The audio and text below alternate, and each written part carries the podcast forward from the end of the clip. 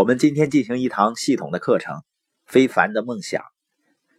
在听讲之前呢，你先看一下你周围的人，然后呢，看着他眼睛说：“你唯一的问题就是你的无知。”有没有说呢？看着他们说：“你唯一的问题就是无知。”如果他感到生气，或者被说急眼了，你就说啊，我们几个人都很担心你的无知。你像我们经常听到的一句话叫“好人有好报”，实际上是人们的目标和行动决定了人的回报。有的人呢有信仰，但是即使是上帝或者佛祖，他都不能决定金钱的流向，他们甚至不能决定人们健康还是生病。否则的话呢，那些坏蛋就应该是又贫穷又疾病缠身，而好人呢应该变得又健康又富有。所以呢，是人们的决定决定了财富的流向。现在呢，你点开你手机的备忘录，如果我对你说，你在接下来的两分钟之内写下来的任何东西都会实现，那么你会写下什么呢？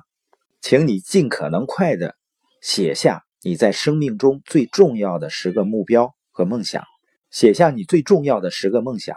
如果要让你觉得你的人生是成功的，你最需要哪十样东西呢？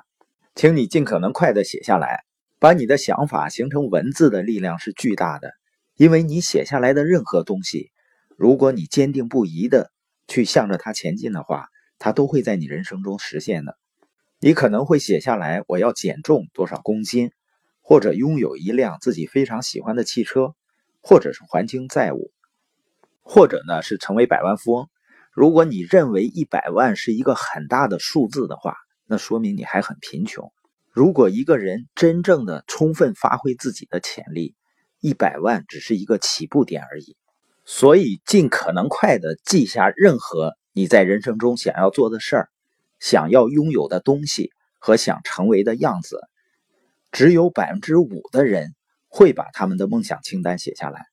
所以，这个世界上百分之五的人拥有的财富，比其他百分之九十五的人。拥有的加起来还要多。我只有改变你的专注，才能改变你的生活。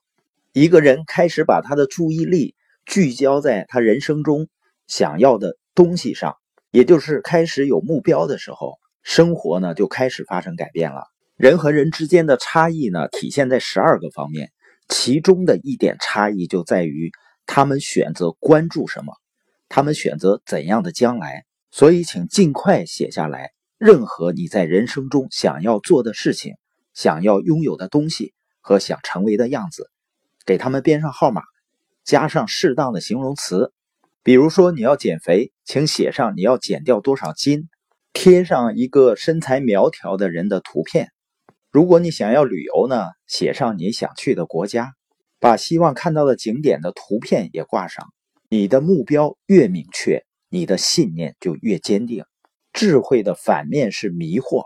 如果我能帮助你定立清晰明确的目标，就是在帮助你更清晰地看待自己的将来。想一想，如果你能实现任何的一个目标，任何一个梦想，你的未来会是什么样子呢？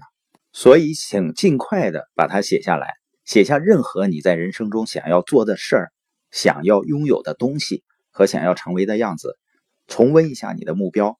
标出最让你激动的三个目标。如果你写下了十个目标，那么能让你能量爆发的三个目标是什么呢？激情是你未来的线索，有激情的一天抵得上没有激情的一百天。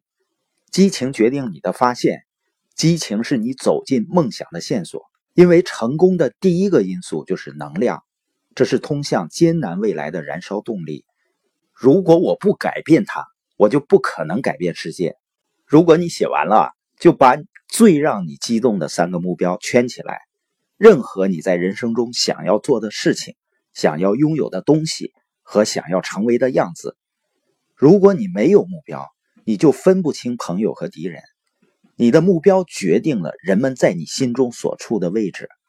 你可能会说啊，难道你不是平等的对待所有的人吗？当然不是了。